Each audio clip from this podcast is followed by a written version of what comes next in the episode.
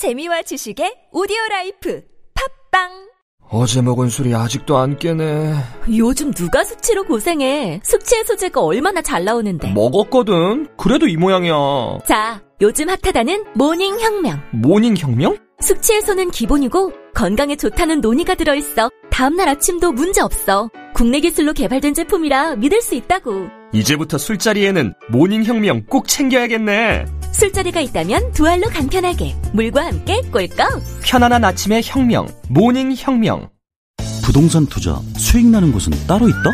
서울보다 서울 같은 도시 창릉 3기 신도시가 있다 3호선 GTX 특급 교통에 9만 명 일자리가 계획된 첨단 IT 기업 도시 창릉 신도시의 오피스텔 정보 한스머니가 안내해드립니다 소액 투자가 가능한 수익형 부동산 오피스텔 오피스텔 투자 상담은 한스머니 아셨죠? 네이버에서 한스머니를 검색하세요.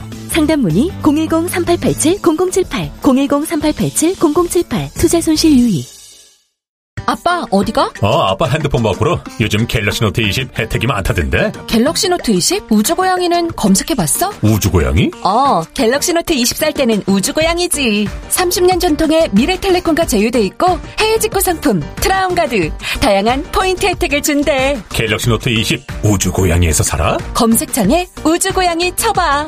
우리 아빠 호갱될 일은 아예 없으세요. 역시 우리 딸 갤럭시 노트 20은 우주고양이. 지금 가자. 금리는 낮고 주식은 어렵고 재테크 어떻게 하지? 너 소액으로 부동산에 투자하는 법 아직 몰라? 정말? 어떻게? 만 원으로 할 수 있는 부동산 투자 테라펀딩 누구나 쉽게 부동산에 투자한다. 테라펀딩. 수익률 12% 매달 꼬박꼬박 들어오는 수익금으로 휴대폰비 낼 수 있는 거 몰랐지? 테라펀딩. 나도 바로 시작해야겠네. 쉽고 간편한 부동산 투자 네이버에서 테라펀딩을 검색하세요 테라펀딩 Thank you.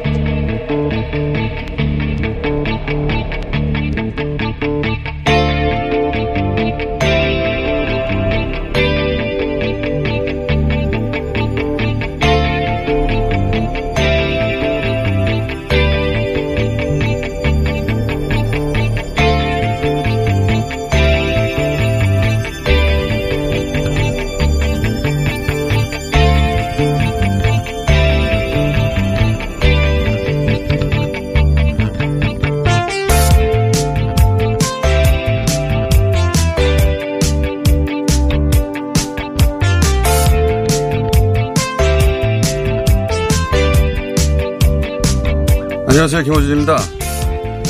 최근 산사태 주범은 태양광 시설이다. 이런 주장 보수 야당에서 나오죠. 산사태 정부 책임이라는 제안에 조선일보 기사를 비롯해 많은 매체들이 이 주장을 보도했습니다. 근데 지난 화요일 기준 전국 산사태 현황은 1482개소, 그중 태양광 시설이 있었던 곳은 12건, 1%가 채 안 되는 수준입니다. 전체 태양광 시설 12,721개소 대비로는 0.1% 수준. 그 12건의 시설도 그 시설이 산사태를 유발했다는 인과관계가 아직 입증이 된 바가 없습니다. 설사 12건 모두 태양광 시설로 인한 것이라 해도 여전히 전체 1%가 안 되는 거죠. 그 1%가 안 되는 상황이 나머지 99%를 제치고 어떻게 주범이 됩니까? 나머지 99%의 원인이 된 역대 최장 장마, 최대 강수량을 불러온 기후변화에 대해 이 시점에 이야기하는 게 그게 상식에 부합하는 거 아닙니까? 어떻게 99대 1 상황에서 그것도 검증도 되지 않았는데 산사태 태양광이 주범이다. Vs 주범이 아니다. 식으로 기사 타이틀이 달리고 마치 대등한 두 주장이 부딪힌 상황이라도 되는 양 보도를 하는 걸까요? 이상기온, 탄소 배출, 기후변화, 지구온난화, 재생에너지를 이야기해야 할 때 오히려 정반대로 재생에너지를 문제 삼아버린 이 기이한 상황을 언론들이 그냥 보도하고 있는 게 이게 정상 아니지 않습니까? 그렇게 99대 1도 대등한 주장처럼 다른 언론들이 임대차 3법 이슈 때 임대인과 임차인의 관점 반반씩 다뤄졌나요? 절반 가까운 가구가 임차인인데 아니었잖아요. 언론 환경 정상이 아니다. 김호준 생각이었습니다.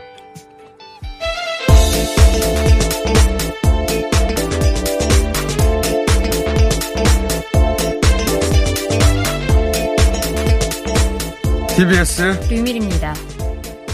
뭐 북극, 시베리아 이런 데서 어 10도 이상 올라갔다든가 기온이 호주 상부 6개월 지속됐다든가 지금 유럽의 폭염이라든가 아시아 지역에서 이런 폭우 다 연결된 사안이고 어 다른 나라 언론들도 다 이런 기후 변화의 심각성을 얘기하고 있어요. 예. 그런데 우리나라에서 4대강 보호 얘기하고 태양광 얘기하지 않습니까? 저는 보수 야당이 그렇게 주장하는 것은 정당은 그렇게 과장하거나 때로 과학적으로 입증되지 않는 주장도 할 수가 있어요. 자신의 목적을 위해서. 그건, 어, 정치인들의 특징이기도 합니다. 옳다 그러다 떠나서. 그런데 이렇게 정치적 목적이 분명한 주장이 등장하면 언론은 그럴 얘기가 할 때가 아니다. 그 침도 봉대 아닙니까? 1%도 안 되는 걸 가지고 몇 가지 사례를 들고 그게 지금 산사태의 주범이라고 얘기하는 건 그 자체로 침소 봉대예요. 그런 얘기 할 때가 아니라 기후변화나 탄소 배출이나 재생에너지 이런 이야기를 할 때라고 언론이 이야기해야 할 타이밍인 거예요. 근데 그 태양광이 주범이다. 라는 프레임 안에서 그건 아니지 않느냐 정도에 머물고 있는 거예요. 네. 지금 어제 기준으로 보면은 장마 이번 장마로 인해서 피해를 입은 그 태양광 시설이 총 20곳이거든요. 네. 그 중에 이제 산지 설치된 곳이 12곳이 있는데 이 12곳이 모두 현재 기준이 마련되기 이전에 그러니까 과거 이명박 정부 시절 때 설치된 시설입니다. 그때는 경사로가 25도까지 네, 허용을 했고 문재인 정부 들어서 그거를 15도로 바꿨거든요. 네. 그러니까 만약에 이 얘기를 정치적으로 하려면 이명박 정부 시절에 25도로 허가, 허가한 곳에서 토사 유출이 있었고 뭐 이렇게 얘기해야 하는 거예요. 근데 지금 어, 산사태 주범이 그러니까 이게 정책이 바뀐 이후로는 없었는데 어, 그렇게 따지지도 않아요. 산사태 주범은 태양광이니까 재생에너지가 문제라는 식으로 연결하는 거거든요. 그 기자는 이렇게 그 특정 정치 세력이 던진 프레임 안에서 놀면 안 되는 겁니다. 기자가 지식인 아니에요? 실제 세계가 어떻게 돌아가는지, 얼마나 큰 지구적 현상인지, 그렇게 얘기해야 할 아주 중요한 타이밍인데, 그냥 그 안에서 머물고 있다. 그것도 마치 대등한 주장에 부딪히는 것처럼. 정치적 공방으로 가는 거죠, 이러다가. 그러다 국정조사 얘기 나오는 것이고. 말이 안 되는 상황이라고 봅니다, 저는. 자, 그 얘기는 앞으로, 어, 기후변화 얘기는 앞으로 계속 하겠는데, 그렇다고 이렇게 일대일이 대립하는 것처럼, 어, 이 사안은 다뤄졌는데, 그러면 부동산은 그렇게 했느냐. 부동산은 절반 가까운 가구가 임차인인데, 임차인의 권리 입장에서 기사를 쓴 게 있나 한번 찾아보세요. 거의 없습니다. 어, 거의. 90, 90% 이상 다 임대인의 관점에서 기사를 썼어요. 그거야말로 1대1 대등하게 다뤄줬어야 하는 건데. 정상적이지 않다고 봅니다, 저는. 자, 코로나 상황은 어떻습니까? 네, 전 세계적으로 뭐 크게 눈에 띄는 달라진 점은 없고, 어, 일본 같은 경우는 지금 검, 어, 확진자 수가 그 1000명 이하 977명으로 나왔습니다. 어, 검사 수가 준 것도 좀 있는데요. 지난주만 해도 3만 5천 건 정도를 검사를 했었는데, 주말에 이제 지난 일요일 같은 경우에는 만 천 건 정도밖에 검사가 이루어지지 않았어요. 그러니까 평소 주말에 검사가 좀 적은 것도 있는데 어, 일본 같은 경우는 지난 주말부터 그 연휴가 시작돼서 명절이 껴 있어서 검사 수가 더 줄지 않았나라고 볼 수도 있을 것 같습니다. 그것도 그렇고 일본은 초기부터 그래왔지만 검사 수로 확진자 수를 컨트롤한다. 네. 확진자가 계속 늘어나면 검사 수를 늘려야 되는데 네. 줄어듭니다.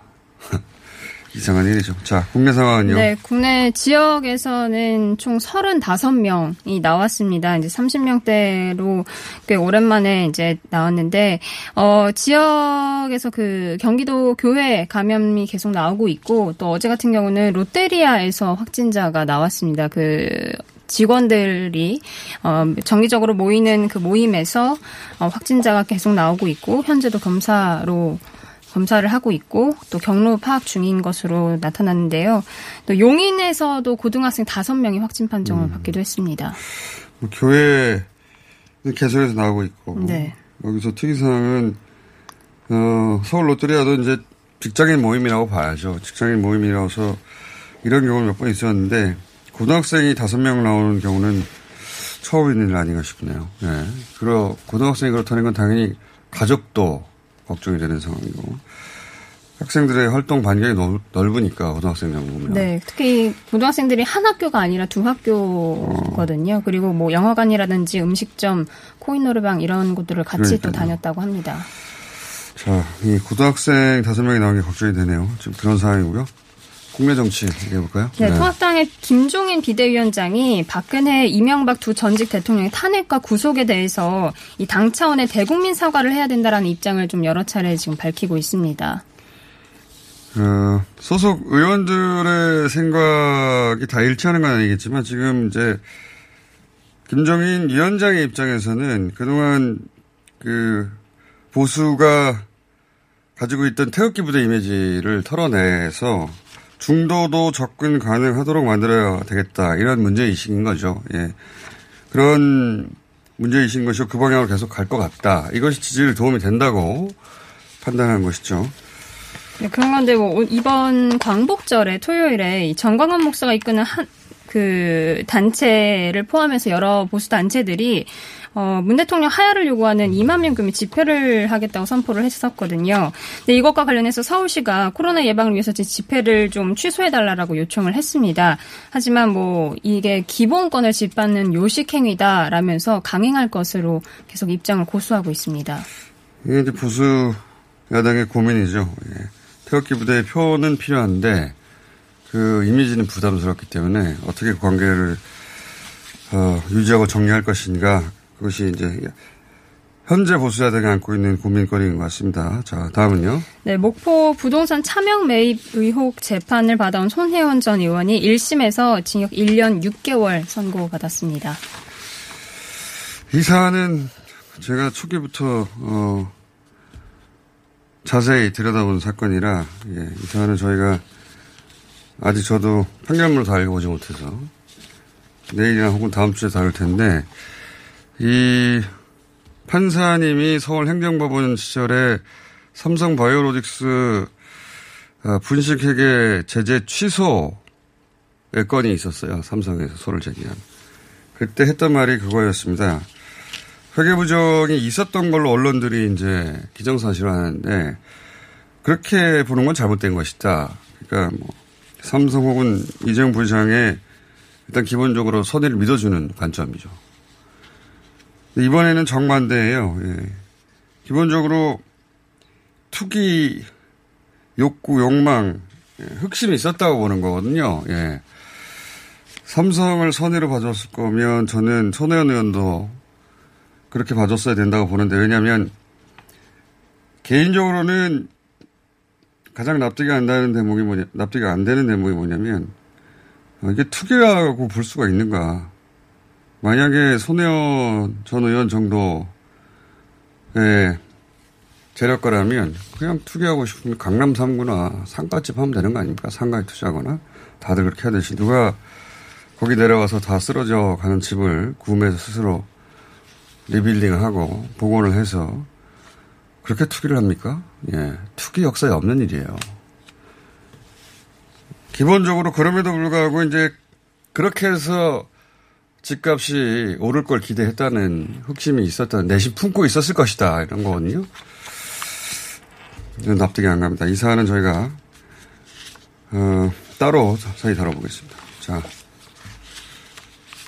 거의 시간이 다 됐네요. 바이든 네, 미국 역사상 처음으로 흑인 여성 해리스 상원의원이 민주당 부통령 후보로 음. 지금 거론됐습니다. 근데 이 흑인 여성 해리스를 흑인 여성이라고 부르는 자체가 굉장히 인종차별적인 저는 적분이라고 봅니다. 왜냐하면 어, 아버지는 자메이카고 어머니는 인도 출신이란 말이죠. 그냥 다인종이지 조금 더 검다고 흑인이라고 불러야 됩니까? 예. 흑인 사회에서는 흑인으로 받아들이지 않는 것으로 알고 있고 예. 피부색이 좀 검으니까 다 흑인 출신이라고 우리가 부르고 있는 거예요. 잘못된 접근이라고 봅니다. 저는. 자, 아, 그래서 실제 흑인 어, 득표에는 크게 도움이 되지 않을 것이다라고 하는 분석도 미국에서 나오고 있는데 네. 그냥 우리는 그냥 흑인이라고 부르는 거예요. 좀 더 검다고. 그러니까 그런 거 있었거든요. 미국에서도 흑인의 피가 한 방울이라도 들어가면 흑인이라고 부른다. 그래서 몇 대를 거슬러 올라와서 따지거든요. 네. 그, 그게 이제 불순물을 꼈다라는 식의 사고방식이 안에 있는 거예요. 백색이 퓨어한데 순수한데 거기에 조금이라도 검은색이 들어가서 문제라는 식의 발상을 하니까 여전히 그게 남아서 아버지는 자메이카고 어머니는 인도계면 절반이라고 불러야죠. 인도계 여성이라 하면 또 모르겠어요. 그럴 수도 있는 거 아닙니까? 항상 흑인이라고. 자, 오늘은 여기까지 하겠습니다. TBS의 류밀이었습니다.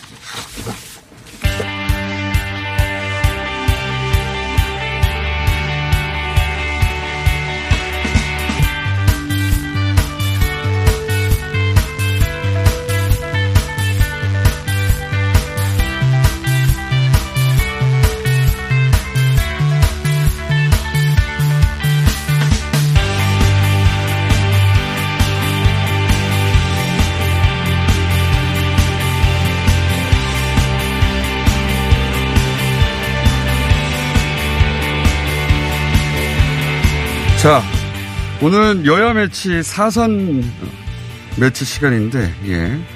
사선 의원 두 분 모두, 어, 홍수, 지역구에서 물난리 때문에, 어, 지역구를 가신 바람에 삼선 매치를 하려고 했더니, 삼선들도 다 지역구에 물난리 현장에 가 계십니다. 그래서 할 수 없이 저희가 따로따로 연결해 보겠습니다.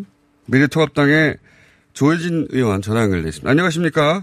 예, 안녕하십니까. 조혜진입니다. 네, 의원님 지역구도 지금 물난리가 났나 보죠? 말하자면. 어, 물 난리는 아닌데요. 예. 그 낙동강 제방 일부가 유실이 돼가지고 잠시 침수가 있었다가 바로 복구가 돼서 지금은 안정이 됐습니다. 그러시면 나오시지? 어,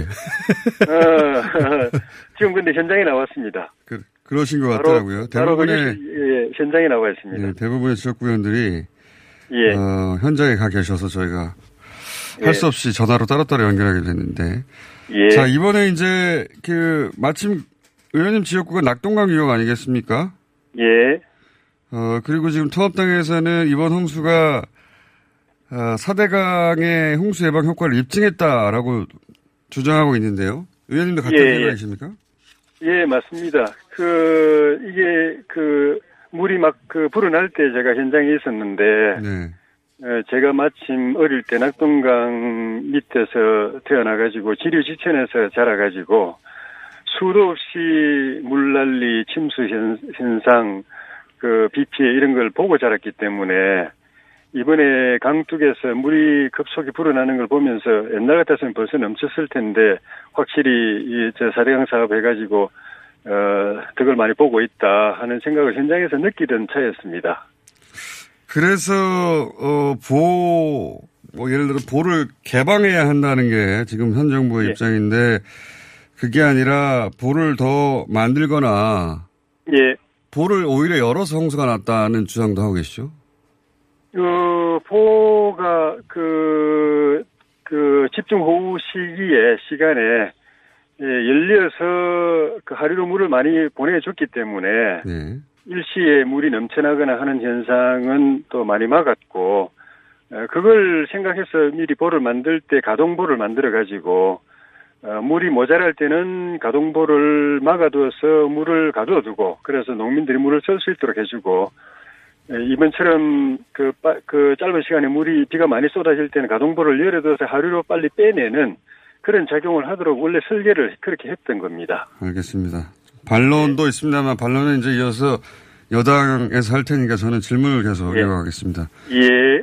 그리고 이어서 이제 통합당에서는 산사태 원인을 태양광으로 지목하게 됐는데 이건 의원님 또 동의하십니까? 어, 그 어떤 경우에는 산사태가 나는 바람에 태양광이 위에서 산사태가 났을 때는 태양광 패널들이 그 피해를 입은 지역도 있지만은 태양광 그 패널들을 설치하면서 나무를 잘라내고 나무가 숲이 우거지면 원래 그 비를 많이 그 잡아두는 역할을 하고 그 다음에 흙이 아래로 흘러내리는 걸 그 나무 뿌리들이 잡아주는 역할 이런 것들을 하는 거 아닙니까 원래 나무라는 네. 것이 근데 그걸 다 베어내는 바람에 에, 그런 기능이 없어져 가지고 평소 같았으면은 그 정도 물이 비가 와, 오고 물이 흘러내려도 그, 토, 그 산 사면이 무너지지 않았을 텐데 태양광 설치하면서 나무 다 베어내고 지질 변동이 일어나면서 기반 변동이 일어나면서 어, 사태가 일어났다고 그렇게 분석되는 지역이 굉장히 많은 걸 보면은 예, 그 영향이 있다고 저도 보고 있습니다. 굉장히 많다고 하셨는데 지금 현재 제가 지난 화요일까지 기준으로는 12건인데 뭐 그거는 이제 그 두그 그 저기 기관에 따라서 서로 중복 통계한 것도 있고 서로 빼 빠지고 통계한 것도 있는데 며칠 전까지 다 합산해 보면 한 20건 정도 되는데 아직 저 그 기관들한테 확인을 해 보면은 충분히 조사가 안 됐다. 이렇게 전수조사는 안 되고 신고 들어오는 데만 통계 잡았다. 이렇게 말하는 걸 보면은 전수조사를 하면은 더 많이 있을 수도 있다고 봅니다.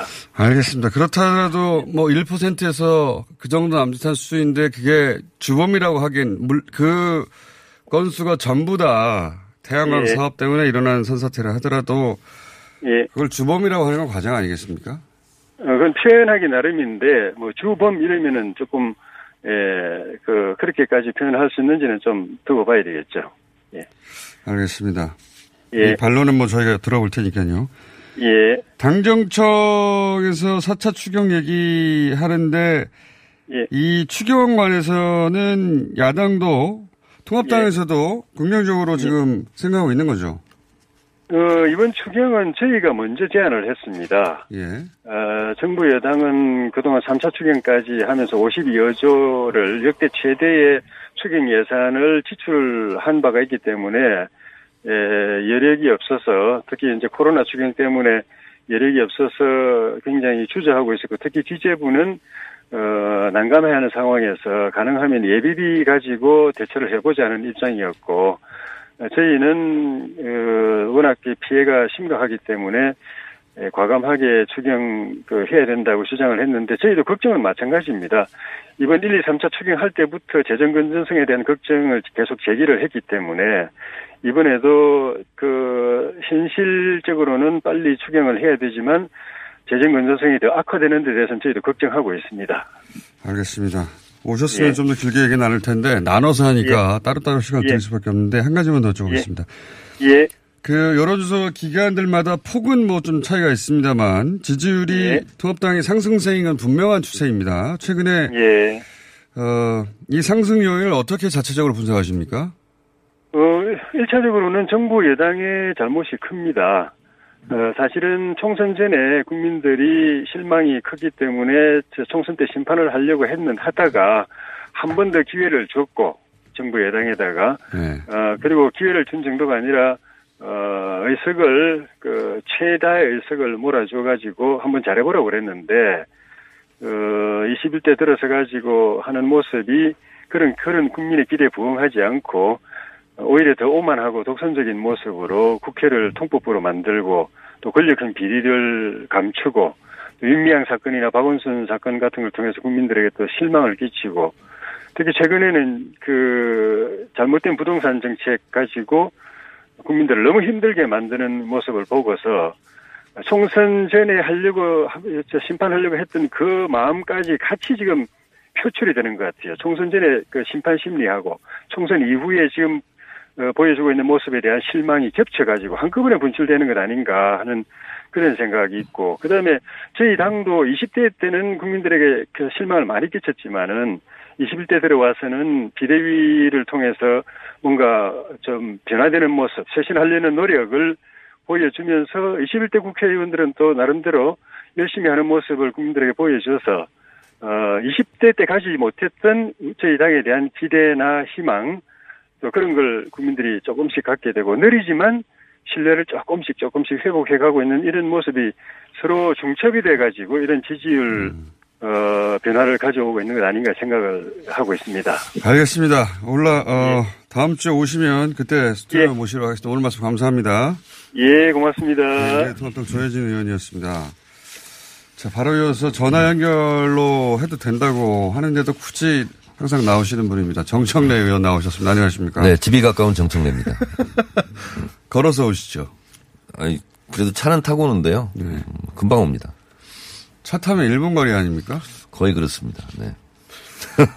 걸어서 5분, 차 타고 1분. 자, 안 나오셔도 되는데 또 굳이 나오셨어요. 예. 서로, 어, 스튜디오 나올 때 둘이, 두 분이 같이 나올 때 나오시고 그냥 전화 연결해도 된다고 해도 항상 이렇게 전화가 더 귀찮다고. 부지런한 정청래입니다. 자, 요 사안들, 최근에 이제 이슈가 됐던 사안들, 4대강이 이제 소환됐습니다. 어떻게 보십니까?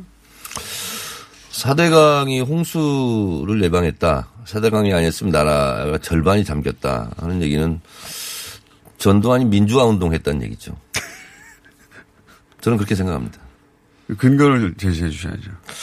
음, 대체적인 이 홍수 예방 효과가 있었느냐 없었느냐는 정치인들의 영역은 아니죠. 어, 전문가들이 이제 분석하고 네. 하는 건데 전문가들의 의견을 쭉 들어봤더니요. 어, 대체적으로 이런 의견이었어요. 보가 계단식 호수를 만들었고 네. 그리고 수압을 상승시켰고 그래서 예를 들면 창녕 보고 뚝이 무너진 것도 사실은 그 수압 때문에 수압을 못 이겨서 어, 터져나간 거다. 그리고 파이핑 현상이 있었다. 파이핑 현상을 설명해 주십시오. 잘 모르시겠습니까? 전문 용어라 잘 모르겠네요. 네, 네. 파이프처럼 네. 이렇게 뚫렸다는 얘기죠. 그러니까 뚝이, 아, 뚝이, 바늘구멍 하나가 뚫리면 뚝이 다 무너지는 것처럼 네. 파이프처럼 그러니까 아. 집안이 약한 것과 강한 것이 사이에 틈새가 있었다는 거죠. 음. 그 현상으로 이제 무너졌는데 그것은 수압 때문이다. 이런 물을 가둬놔서 그렇다. 그렇습니다. 그러니까 이 이번에 뚝이 무너진 것은 어 그렇게 인위적으로 물을 가둬서 뚫린 거죠. 그렇습니다. 네. 그리고 또 전문가들 얘기를 들어보니까 이게 사실은 4대강 사업을 할 때 원래는 대운하를 만들겠다 이렇게 하지 않았습니까? 그렇게 출발했죠. 그래서 예를 들면 준설을 할 때도 3미터만 파면 되는데 대운하를 예상하고 6미터를 팠다. 음. 어, 그리고 보호 위치나 이런 것도 대운하를 다 감안해서 했기 때문에 어, 사실상 홍보 어, 홍수 예방 효과는 없었다라는 거고요. 그리고 어, 좀 전 일이기는 하지만 음, 박근혜 정부 시절에 에, 어, 감사원 감사가 있었습니다. 이때 어 감사에서 서울대학교 산학협력단에서 같이 했다는데요.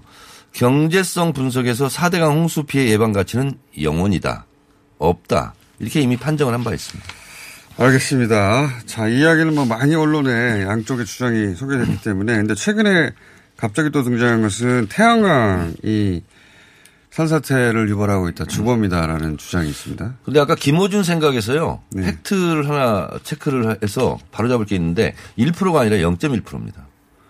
그거는 전체 어, 태양광, 태양광 12,000개 중에서 예. 12개 정도가 이번에 피해를 입었다는 거 아닙니까? 그렇죠. 그럼 0.1%죠. 근데 이번에 산사태 중에 따지면 네. 1%가 됩니다. 아, 그렇습니까? 예. 네. 저를 팩트 체크하시면서요. 저는 제대로 얘기를 했고 네. 전체 태양광 시설 중에 산사태하고 연관된 거는 0.1%인데 현재 산사태 중에 어, 시설에 연관된 것은 1% 수준이다. 근데 네. 어쨌든 그 말도 맞습니다. 네, 그 말도 맞습니다. 근데 야, 산사태가 주범이다 혹은 뭐 태양광 산사태의 주범이다 태양광 사업이 이 주장에 대해서 어떻게 이게 지금 주로 이제 언론에서 이렇게 지금 아까 말씀하셨다시피 침수봉대 하고 있는데 언론 환경의 온난화 현상이라고 생각합니다. 네, 말도 안 되는 지금 얘기를 하고 있잖아요. 그리고 이것은 태양이 진로할 일이다. 온난화 환경 온난 말도 안 되는 얘기. 미리 준비하신 거예요? 언론 환경의 온난화 현상이라고? 아니, 오면서 생각했습니다. 엘리베이터에서. 하여튼 이렇게 다 야당은 이렇게 주장할 수 있는데 정치고 주장을 그리고 이제 말도 안 되는 주장 중에 하나가 네. 어, 제가 이름은 얘기 안 하겠습니다만 언론이 일대일로 다루는 건 문제가 있다. 네. 네. 어떤 분이 이렇게 얘기했어요. 4대강 보는 물 흐름을 자동으로 조절을 한다. 네. 물이 많이 흐르면 저절로 수문이 열려 물을 흘려보낸다 이렇게 했어요. 자동 센서가 있다는 얘기죠. 네. 어, 근데 어느 그 댐이나 보도 네. 이런 게 없어요. 자동 센서가. 이런 분이, 게 있으면 네. 물이 저장이 안 된대요. 어느 분이 하신 말씀입니까? 어, 이모 선생께서 하신 것 같은데요. 네. 그래서 이거에 대해서 이모 선생님이라고 하면 학교에 계신 분입니까? 옛날에 학교에 계셨던 분이 같습니다. 됐고요. 그래서 이걸 보니까 누가 누가 하신 말씀인지 알려줘야 돼요.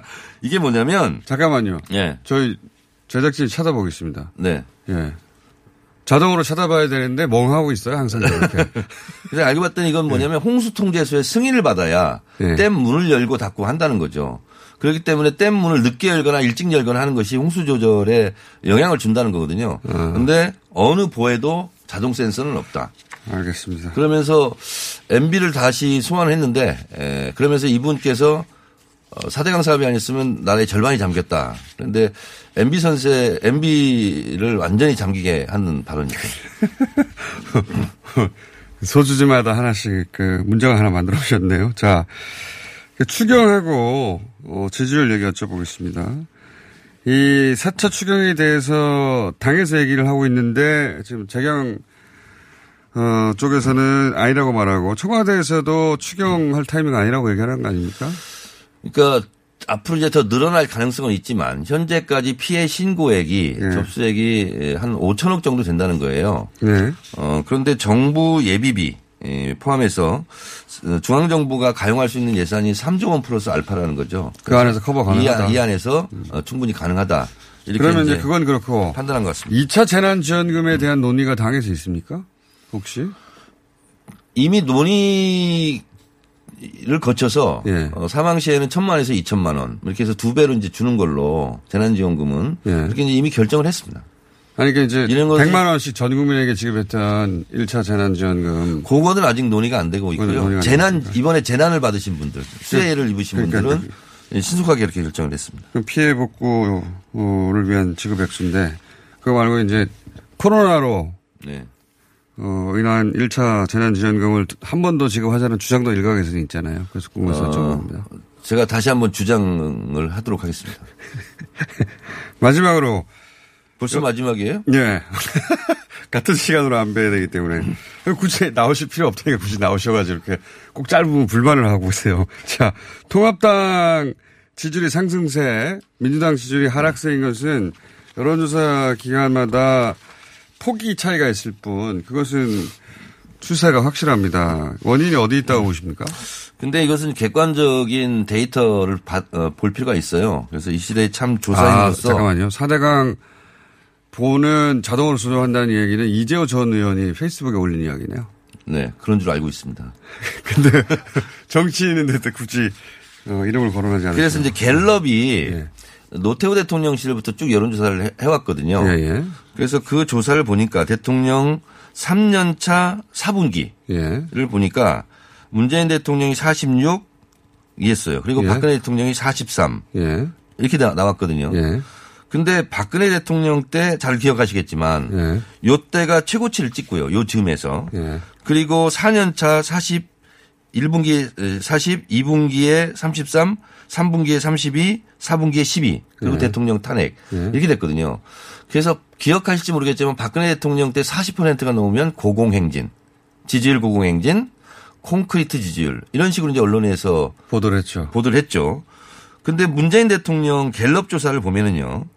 이번 4분기가 46이고 3분기가 44, 2분기가 45, 1분기가 45예요. 네. 갤럽 조사를 본다면 45, 46이 굉장히 안정적인 거거든요. 네. 그래서 갑자기 무슨 지지율이 붕괴했다라든가 심지어는 뭐 레임덕이 오는 거 아니냐라는 어. 것은 이것도 언론 환경의 온난화 현상이죠. 그러니까 박근혜 대통령 때는 그보다 좀 더 낮았는데도 탄탄한 지지율이라고 하다가 네네. 문재인 대통령은 그보다 높은데도 레임덕이라고 한다. 네. 예.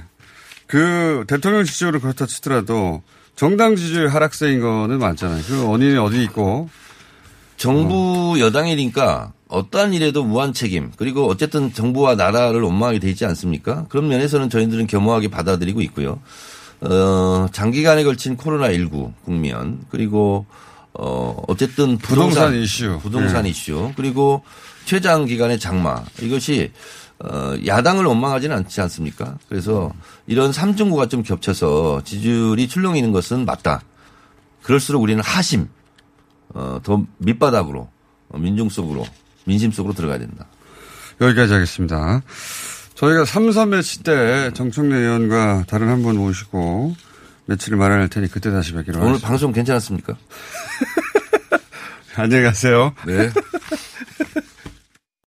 홍대리, 오늘 차 안 가지고 왔네? 음, 서울시 승용차 마일리지로 갈아탔거든. 승용차 마일리지? 서울시에서 자동차 운행 거리를 줄이면 포인트를 주는데 현금처럼 써도 되고 영화 보거나 책도 사고 자동차세 같은 세금 내는 데도 사용할 수 있다고. 오, 운행 거리를 줄인 만큼 돈이 되는 거네. 김 대리도 얼른 가입해. 2020년 7월 9일부터 서울시 승용차 유일제 혜택이 종료되고 승용차 마일리지 제도로 운영됩니다. 미세먼지와 온실가스도 줄이고 혜택도 받는 서울시 승용차 마일리지에 많은 참여 바랍니다. 자세한 사항은 120 다산 콜센터로 문의하세요. 이 캠페인은 서울특별시가 함께합니다. 팟캐스트 청취자가 어머 키워주신 대장사랑 벌써 출시된 지 5년이래요. 우리 몸을 위해서 대장도 사랑해야 하지만 유산균을 사랑하고플 땐 유산균 사랑 효소를 사랑하고플 땐 효소 사랑, 다이어트를 사랑할 땐 듀이어트, 유산균 사랑, 효소 사랑, 듀이어트 많이 많이 사랑해주세요. 듀이어트 챌린지 8기를 모집하고 있습니다. 검색창에 듀이어트. 오빠 아셨어요? 코어업이 면역력에도 좋은 거. 세상에 그래서 코어업이 또 완판됐구나. 코어업은 정상적인 면역 기능에 필요한 아연, 그리고 페루산 마카에 멀티비타민까지 들어있잖아요. 언니도 알죠? 알지. 하루 900원도 안 되는데 다 챙겨주잖아? 역시 재구매하는 이유가 있어. 면역력과 활력을 한 번에. 완판 기념. 통큰 이벤트는 계속됩니다. 검색창에 코어업 검색해주세요. 긁지 말고 뿌리세요 글루타셀. 아직도 무작정 긁고 계신가요? 땀이 나고 민감해지면 신속한 피부 진정이 필요합니다. 이럴 때 긁지 말고 글루타셀을 뿌려보세요. 인터넷 검색창에서 리얼한 후기를 확인하시고 특허받은 글루타셀 스프레이를 만나보세요. 전국에 있는 글루타셀 취급 약국에서 구매하실 수 있습니다. 긁지 말고 뿌리세요 글루타셀.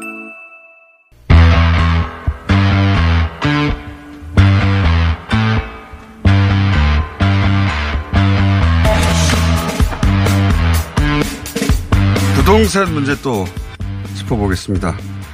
자, 오늘은 어, 기자와 부동산이라는 주제를 일찍이 어, 주목했던 분입니다. KBS 최경영 기자 오랜만에 나오셨습니다. 안녕하십니까? 안녕하십니까? 최경영의 경제쇼를 진행하는 KBS 최경영입니다. 예. 예, 본인의 예. 어, 라디오도 진행하고 있고 유튜브 예. 채널도 또 개설을 하셔가지고 예. 예. 재밌게 하고 있습니다. 이슈 오도독도 하고 있고요. 예.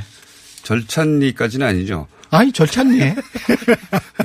근데 예. 이제 어떻게 아셨는지 2018년에 예. 이런 문제가 부각될 거라는 걸 미리 아셨는지 기자와 부동산이라는 어, 이걸 탐사라고 해야 됩니까? 그렇죠. 그때 예. 그 관훈 기자 클럽의 명단을 입수해서 그 수첩을 입수하니까 한 천여 명이 넘어요. 예. 그거를 하나씩 주소를 확인하고 그러니까 주소를 확인한 다음에 등기부등본을 다 떼본 거죠. 그러니까요. 예. 이 소위 이제 어, 대형 언론사의 간부급 기자들이 그렇습니다.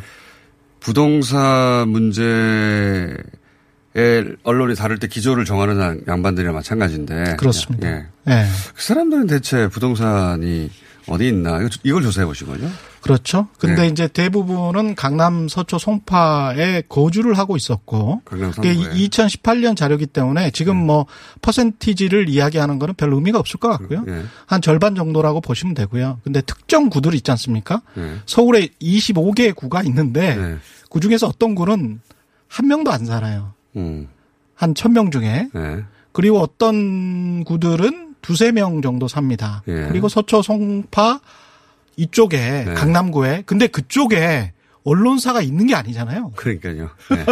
강남 소위 강남 상구의 절반 정도는 살더라 이 얘기 아닙니까? 그렇죠. 네. 거기 있다가 이제 소유한 아파트들도 네. 재건축 아파트들이 많아요. 아 거기다가 재건축 아파트를 소유한 분의 분 중에 어떤 분들은 논설위원이신데 네. 경제신문에 그 써놓은 칼럼들을 봤더니 네. 다 재건축 규제 완화를 않았는. 그러니까 우리가 이제 네. 지지난주에 스트레이트가 네. 어, 이 부동산 3법을 통과시킬 때 재건축 음. 규제 완화와 관련된 부동산 3법을 통과시킬 때 누가 통과시켰는지 쭉 가다 보니까 결국 자기가 예. 재건축 아파트를 예. 소유하고 있던 사람들이 그 법을 통과시켰더라. 그렇죠. 근데 이제 이거는 언론사들 이해 상충적 요소가 좀 있죠. 좀 있죠. 예. 그런데 이제 우리가 저도 그 리포트에서 그런 어, 이야기를 썼습니다마는 기자들의 양심을 믿으니까 네. 일단 그렇기 때문에 음. 그런 칼럼을 썼다. 확정할 수 없죠. 확정할 수는 없습니다. 네. 인간의 양심이라는 것이 있기 때문에. 근데 네. 이제 그걸 반대로 이야기를 하자면 지금처럼 강남에 어떤 청와대나 장차관들이 집이 있기 때문에 네. 당신들은 부동산 가격을 올리기 위해서 스스로 그런 규제 정책을 쓰고 있는 거 아닌가 그런 음. 이야기를 하잖아요. 예, 쉽게 하죠. 예. 그런 전제도 참 이상한 거죠. 그게 유물론이에요. 어떻게 보면. 예. 어떤 음. 계층에 따라서 어떤 의식이 결정이 된다. 인간의 네. 의식이 굉장히 모욕적인 발언인데 어, 그것을 어, 스스로 경우가 많죠, 근데 스스럼 없이 하더라고요. 근데 네. 일단은 인간의 양심은 믿어야 되고 그 다음에 공직자건 기자건 간에 스스로 공익의 대변자라고 생각을 할 거 아닙니까? 네. 그러면은 스스로 제하는 측면들이 많이 있겠죠. 저도 일가구 일주택자고 뭐 돈이 그렇게 적은 편은 아니죠. 적은 편은 아니라. 아니 그러니까 예. 공직자에게 예. 이런 이해 이해 충돌을 피하라고 하는 이유는 음. 어, 자기가 자기한테 공적으로 주어진 권한을 자기 사적 이익을 위해 쓸까봐 그러는 거잖아요. 그렇죠. 예. 근데 기자도 못지않게 기사를 통해 여론에 영향을 미치는 것이고 공적 기능을 하는데 본인들이 예를 들어 재건축 아파트가 있는데 재건축 규제 완화하라는 논술을 계속 쓰면 그 이해 충돌의 문제로 충분히 바라볼 수 있죠. 근데 이제 기자들은 거기서부터 자유롭죠. 근데 사실은 기자들은 스스로 그렇게 엄격해야 됩니다. 자기 성찰을 해야 되고 자기가 재건축을 가지고 있다면 그런 칼럼을 쓰지 않거나 또는 엄격하게 재건축에 관해서 사회적인 이슈를 제기를 해야 되는데 지금 재건축 관련해서도 무슨 로또 분양이다 이런 이야기만 기사들이 나오고 있잖아요. 그런데 제가 가장 문제라고 생각하는 거는 재건축을 하게 되면 보통 한 세대 일반 분양을 하게 되지 않습니까? 예. 5층짜리 아파트를 35층으로 예. 높게 해요. 예. 우리가 이렇게 생각을 해보죠. 집을 5천만 원이나 1억 들여서 인테리어를 싹 했습니다. 예. 정부에서 개입합니까? 안 하죠. 안 하죠. 예. 그냥 그 사람은 거기에서 쾌적하게 살면서 나중에 혹시 매도 호가가 오를 수 있으리라는 기대감으로 그렇게 하는 겁니다. 혹은 뭐 자기 주거 환경은 그냥 개선 목적으로 할 수도 있고 그냥. 예. 그렇죠. 예. 근데 재건축은 전혀 달라요. 그렇죠. 자기 돈으로 하는 게 아니에요. 예. 자기 집을 허물고 예. 남의 돈으로 하는 겁니다. 예. 남의 돈은 누구 돈이냐? 일반 분양을 하잖아요. 예. 일반 분양을 해서 한 세대에 10억을 받, 받는다. 그러면 1000세대면 1조 원이에요.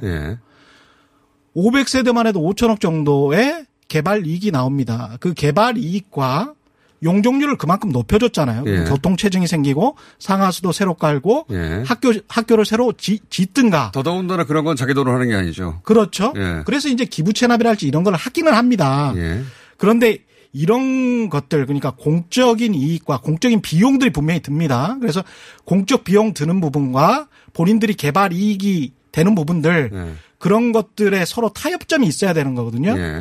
예. 그런데 지금 언론에서 주장하는 거를 보면 대부분의 언론은 재건축 조합원들인지 기자들이 예. 재건축 조합원들의 원래 개발 이익에 관해서는 그 1조 원 수천억 원의 개발 이익에 관해서는 전혀 이야기를 하지 않고 건들면 안 된다고. 예. 예. 그런 관점이나 마찬가지죠. 로또 분양이라고만 비난을 해요. 예. 그러니까 이익이 서로 두 개가 상충이 되잖아요. 그러면 차라리 이익을 다 보여줘라.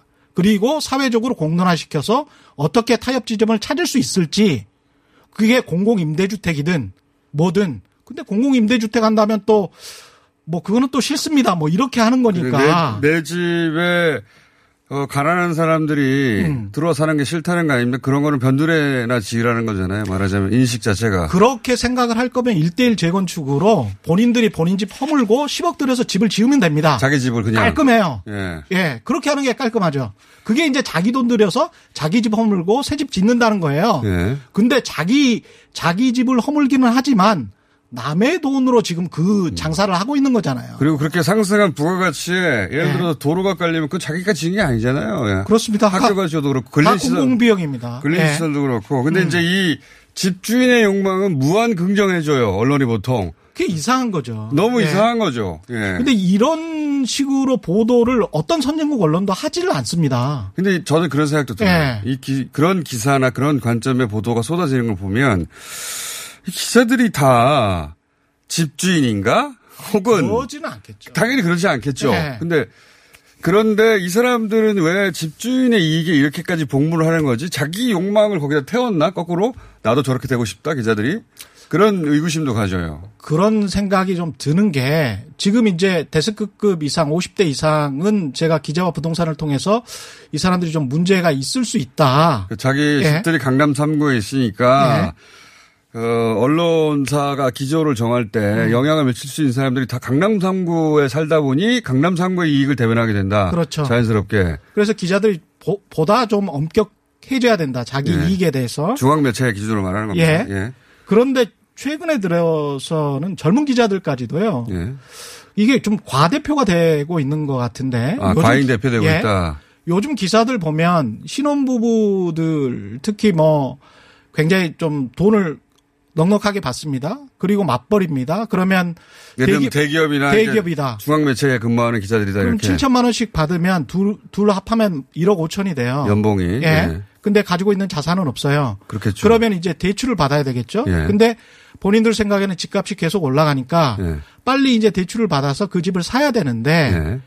본인들이 이제 딩크족들도 받고 예. 아이도 안 낳고 있고 예. 그러면 이제 대출을 못 받잖아요. 예, 예. LTV나 DTI 때문에. 예. 아, 그러면 우리 같은 사람들은 왜 예. 대출을 못 받게 하고 음. 가난한 음. 공부를 못 했던 예. 중소기업에 다니는 예. 외벌이 그다음에 아이를 두세 명 낳은 취약계층 소위 말해서 내 친구는 대출 받아서 집을 사게 해서 저 사람은 음. 어떤 로또 분양을 받게 하느냐. 억울한 거죠, 이제. 억울한 거예요. 네. 근데 그런 뉘앙스가 기사에 묻어난단 말이죠. 그러니까 한 계층이 자주 묻어나요. 아이 그 깜짝 놀랐어. 근데 그런 그런 생각을 사석에서 이야기하는 네. 기자들 봤어요. 사석에서는 할 수 있죠. 어 그래서 깜짝 놀랐어요. 사석에서 할수 어. 있는데 그걸 자기 이해를 반영한 기사를 그렇게 쓰면 안 되는 거 아닙니까? 그렇죠. 근데 그런 기사들이 보여버리는 거죠. 네. 그러면 그런 식으로 따지면 누구 서로 간에 지금 사태질을 하고 비난을 할 수 있는 그런 환경을 조성을 하는 거예요. 4, 50대는 나는 뭐 20년, 30년 동안 무주택자였는데 나는 왜 분양을 못 받게 하느냐. 네. 서로 간에 이제 사회적으로 사태질을 하는 거죠. 을과 을끼리의 싸움을 만드는 겁니다. 분노를 촉발시켜서. 이게 이상한 방향으로 가고 있습니다. 예. 그리고 또 한 가지 이제 이 취재가 워낙 훌륭한 취재였기 때문에 모셔서 예. 어, 그 이후로 근데 2년 후에 또 상황, 또 최근에 부동산 상황도 있어가지고 하, 하실 말씀이 참 많네요. 다 얘기 안 하고 결국 KBS 오라는 얘기 하려고 하시는 거죠. 근데. 네, 최경영의 경제쇼에서 굉장히 많이 이야기를 하고 있습니다. 네. 1분밖에 안 남았는데. 네. 어, 요 1분 동안 최근 부동산 음. 보도, 그러니까, 어, 보도의 관점에서. 예. 하고 싶은 말씀 또 있으십니까? 재건축과 관련해서도 그렇고 그 다음에 또 한 가지 꼭 지적하고 싶은 거는 있잖아요. 네. 정부 부동산 대책이 나오자마자 이틀 만에 또는 한 달 만에 어떻게 어떻게 됐다. 네. 집값이 네. 상승했다 하락했다. 네. 매일매일 나와요 지금도. 이런 보도 좀 안 했으면 좋겠어요. 전부 노벨 경제학상 탄다니까요. 아니 그런 보도를 안 해요. 선진국 언론 어디도. 부동산 정책이라는 게 굉장히 네. 장기적으로 효과를 내는 건데. 그렇죠. daily로 0.12가 올랐더니 내렸더니 이런 기사를 계속 내고 있어요. 매일매일. 그렇습니다. 예. 저도 볼 때마다 이 사람들이 도대체 어떻게 알고 앞으로 어떻게 될지. 이거는 굉장히 복합적인 요인 때문에 부동산 정책이 실시가 되고 그다음에 그 효과가 미치는 거는 굉장히 이연되는 효과들이 굉장히 많습니다. 정책 효과들이. 그리고 네. 이제 세계 경제 상황도 지금 충분히 보셔야 돼요. 2008년, 2009년에 그렇게 우리가 금융위기를 겪고 2010년부터 2014년까지 폭락을 했습니다. 네. 사실상 그때는 그 5년 동안 압구정 현대 아파트의 공시 가격이 4억 정도 떨어질 정도였어요. 네. 공시 가격이 4억 떨어졌으면 시세가 얼마가 떨어졌겠어요? 그 당시에 부동산 네. 정책하고 무관했거든요. 그거는 그때는. 그때도 꾸준히 공급했습니다. 예. 예. 그러니까 세계적인 상황을 맞물린 예, 것이지. 꾸준히 규제 완화를 했고. 그래서 가격이라는 측면, 그 다음에 세계 경제라는 측면, 그 다음에 초저금리 상황이 언제까지 지속될 것인가, 그리고 미국이 그만하세요. 예. 예.